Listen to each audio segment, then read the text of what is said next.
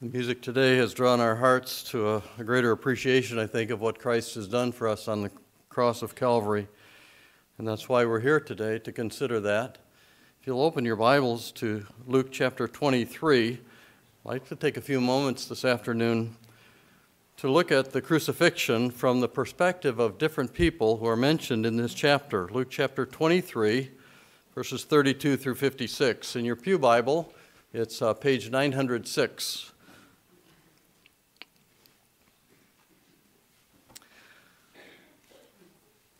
I don't think any of us can stand at the foot of the cross and observe what took place on that cross and remain unmoved.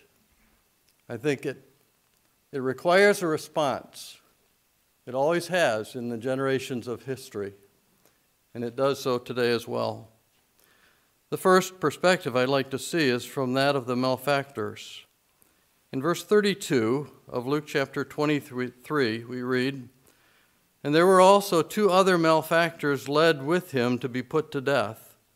And when they were come to the place which is called Calvary, there they crucified him and the malefactors, one on the right hand and the other on the left.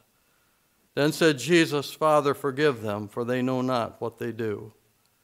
And they parted his raiment and cast lots. The word for malefactors is a word in the original that means evil workers. Matthew calls them robbers in his account. Mark calls them criminals. Uh, Matthew, Mark, and John also include the word thieves. So we get an idea of what these men were like. They must have been like Barabbas, who was in prison at this point, waiting to be crucified. He was an insurrectionist, an outlaw, an enemy of Rome. When Pilate found no fault in Christ, it may be that he sent Jesus to be crucified, perhaps to mock anyone who would bring in an attempted king, the king of Judah, while Rome was in control. Isaiah had prophesied the death of these malefactors 700 years before. Isaiah 53 9, and he made his grave with the wicked and with the rich in his death. Isaiah 53 12, he hath poured out his soul unto death, and he was numbered with the transgressors.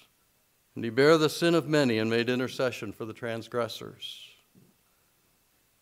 As I read about these two men, one on each side of Christ, I cannot escape the fact that he, when he was numbered with transgressors and praying for them, I am also one of the greatest transgressors. He was numbered among men.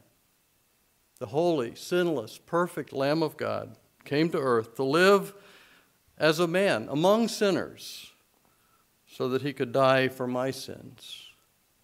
I'm so glad that he was numbered among transgressors. He humbled himself and left heaven for the cross. Philippians 2 8 being found in fashion as a man, he humbled himself and became obedient to death, even the death of the cross. In doing so, he identified with us, with sinners. 2 Corinthians 5:21 For he hath made him to be sin for us who knew no sin that we might be made the righteousness of God in him. And then that prayer on the cross, Father forgive them. He made intercession for the transgressors. He prayed Forgive them, for they know not what they do. Now, that doesn't mean that because of their ignorance that man is excused. It made forgiveness available for any who would believe in him.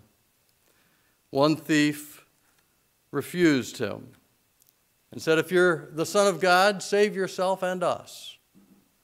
The other believed, accepted him. He said, Remember me when thou comest into thy kingdom.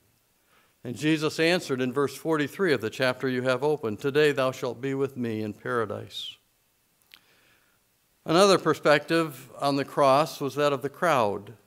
The people are mentioned in verse 35 at the very beginning of the verse and also in verse 48. Verse Luke 23 35, and the people stood beholding. It's often been guessed at who, how many people were in Jerusalem at this Passover time. There was a Syrian governor who had the high priest count the sacrificial lambs that were slain, and then he multiplied that number by 10, the smallest amount that he thought a lamb would feed.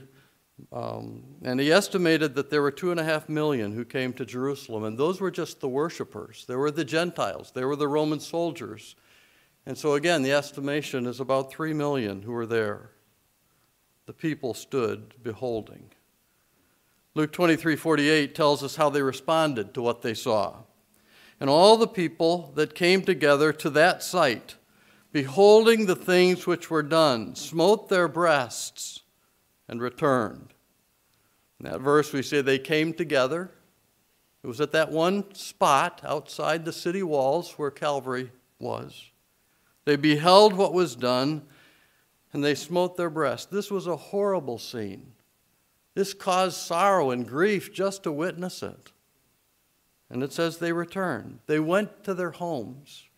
And we can only imagine what that meant, what they were thinking of as they went home after seeing something like that. Did they look at it as a tragic event that they just wanted to forget and go on with their lives? Did they ever come to a place of faith in Christ because of what had taken place? We're not told. Another group here are the rulers, the religious leaders. They had their opinion. How did they view the cross? We read in verse 35 And the rulers also with them, that is, also with the crowd, derided him, saying, He saved others, let him save himself, if he be the Christ, the, son, the chosen of God. And so this verse indicates that the rulers and the people were the ones who were joining together in the derision. They mocked him, they ridiculed him. What they said is recorded. He saved others. If he's the Christ, the chosen of God, the Messiah, he should be able to save himself. That was also prophesied in Psalm 22. All they that see me laugh me to scorn. They shoot out their lip and shake their head, saying, He trusted on the Lord that he should deliver him. Let him deliver him, seeing he delighteth in him. The hatred of Jesus began at the very beginning of his ministry as he cleansed the temple. He said, You've made my house a den of thieves. It's supposed to be a, a, house of prayer. And when the scribes and Pharisees heard that, that's the first indication we have. They went about seeking how they would destroy him. And as you read through the life of Christ, you see again and again this, this desire to end his life was in their hearts.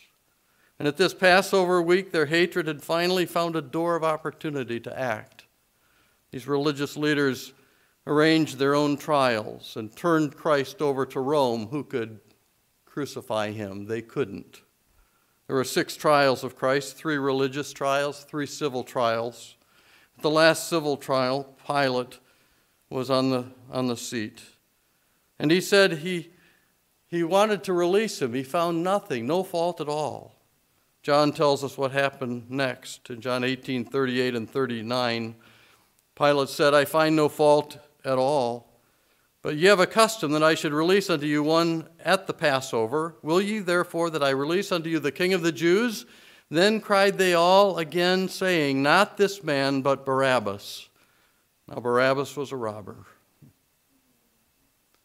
Let's consider next the perspective of the Roman soldiers who were also there in verse 36 And the soldiers also mocked him, coming to him and offering him vinegar, and saying, If thou be the king of the Jews, save thyself. And the superscription over the also was written over him in letters of Greek and Latin and Hebrew. This is the king of the Jews. What did they see, these soldiers, when they looked at this Christ on the, on the cross? The brutal marks on his body were evidence of the mock trial that he had already endured. Blood flowed from the brow of his head. The Roman whip, the flagrum, was embedded with pieces of bone and sharp rocks. They had plowed his back. Isaiah had prophesied that. Isaiah 56 I gave my back to the smiters and my cheek to them that plucked off the hair. I hid not my face from shame and spitting. His face was bruised, was buffeted, was bloody from his beard being pulled out, the spittle of contempt mingling with the blood. And Isaac wrote, Isaac Watts wrote, to see from his head, his hands, his feet, sorrow and love flow mingled down. Did e'er such love and sorrow meet, or thorns compose so rich a crown? We sang those words. A quaternion, which is a group of four soldiers, were assigned to the task of crucifixion. The nails were pounded through each wrist. The feet of the victim were twisted sideways and secured with one more nail. These three nails would allow the victim to lift his body in agony for each breath of air. The cross was dropped into a hole. The soldier's work was almost done. Now they would sit down and divide the garments, a small pay for what they were doing. Matthew says they offered wine mixed with gall, bitter myrrh. Gall is, is myrrh. One of the gifts of the Magi is, was given at the beginning of his life. It would dull the pain, but he refused it. And finally, after three or four hours, these four soldiers would break the legs of the victim so that they would actually die by suffocation. When they came to Christ, they found that he was already dead, and so they pierced his side with the spear, and out came blood and water, evidence that he was already dead. The wound, uh, a proof that the, the, the water, uh, the pericardium, the sac around the heart, had already been ruptured. Roman soldiers watched. Centurion was also there. He saw what took place. And he concluded that this was the Son of God. There was darkness from noon until three. The veil of the temple was torn in half from the top to the bottom. And in verse, verses 46 and 47, we read of the centurion. When Jesus had cried with a loud voice, he said, Father, into thy hands I commend my spirit. And having said thus, he gave up the ghost. Now, when the centurion saw what was done, he glorified God, saying, Certainly this was a righteous man. It was in chapter, uh, Mark chapter 15, verse 39, that his words were, He is the very Son of God. This centurion was the ruler over 100 Roman soldiers. Uh, he had probably witnessed many crucifixions. Maybe he even had developed a callousness to the whole occasion. To him, these were criminals who were the enemies of the Roman government. They deserved to die. There was something in this man that was different, something that caught his attention. And he, he confesses this was the Son of God. Listen to what Jim Chalise writes. What an awesome, exciting testament this is to God's divine grace. God was willing and eager to save one of those primarily responsible for the murder of his son. A man who watched Jesus be scourged, who watched his soldiers mock and abuse him, and who probably enjoyed every minute, suddenly cries out in terror, realizing that he has killed an innocent man. His cry of terror is also an expression of faith as he confesses his newfound knowledge of the Son, that Jesus Christ is the Son of God. We also see the friends of Jesus who are standing afar off at the cross. In verse 49, they're referred to as his acquaintances and the women. All his acquaintances and the women that followed him from Galilee stood afar off, beholding these things. His Mary, his mother, was there. Imagine what she thought. She had held those soft hands in her in her hands. And now she sees the nails piercing them.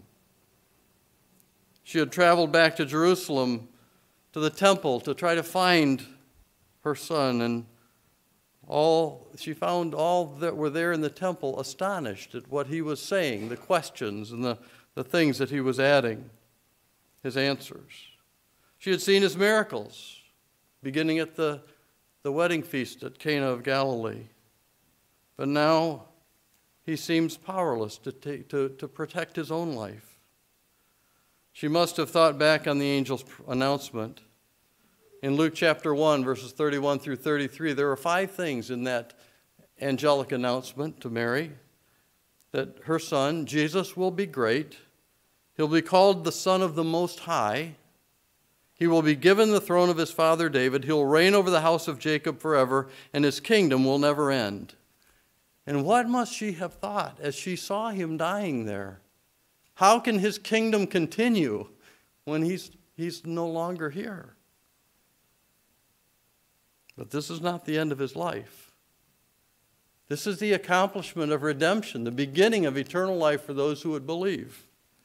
Jesus said about his life in John 10 18, No man taketh it from me, but I lay it down of myself. I have power to lay it down, and I have power to take it again. The Apostle John was also there. The women from Galilee were there who witnessed his death on the cross. John 19:25 tells us that were not only Mary and his mother and John, but Mary's sister, Mary the wife of Cleopas, and Mary Magdalene were also there. Arno Gaebelein writes, "The faithfulness and courage of these holy women can never be sufficiently admired. As long as the world stands, they supply a glorious proof of what grace can do for the weak and of the strength that the love of Christ can supply." When all men but one forsook our Lord, and that would have been John, more than one woman boldly confessed him. The last perspective we'll see is that of Joseph of Arimathea. Verse 50. And behold, there was a man named Joseph, a counselor, and he was a good man and just. The same had not consented to the counsel and deed of them. He was of Arimathea, a city of the Jews who also himself waited for the kingdom of God. This man went unto Pilate and begged the body of Jesus, and he took it down and wrapped it in linen and laid it in a sepulchre that was hewn in stone, wherein never a man, never man before was laid. We learn something about Joseph of Arimathea in the other gospel writers. He was wealthy. He was a disciple, a follower of Jesus. He was an honorable counselor, a well informed advisor, a member of the Sanhedrin, and he was waiting for God's kingdom. We see his love for Christ as he, he wants to take care of the lifeless body. He asked Pilate for permission to take the body. His timidity is now changed to boldness. Mark says he went boldly unto Pilate. He prepared the body for burial. He put it in his own tomb, and he rolled a great stone to the door of the sepulchre. In all of these, we see a response to what took place at Calvary. Every person who looks at the cross will respond in some way. Some believe, some mock, some doubt, some put it out of their minds until later. What will you do? How will you respond to what took place at Calvary? He died for you. How will you respond?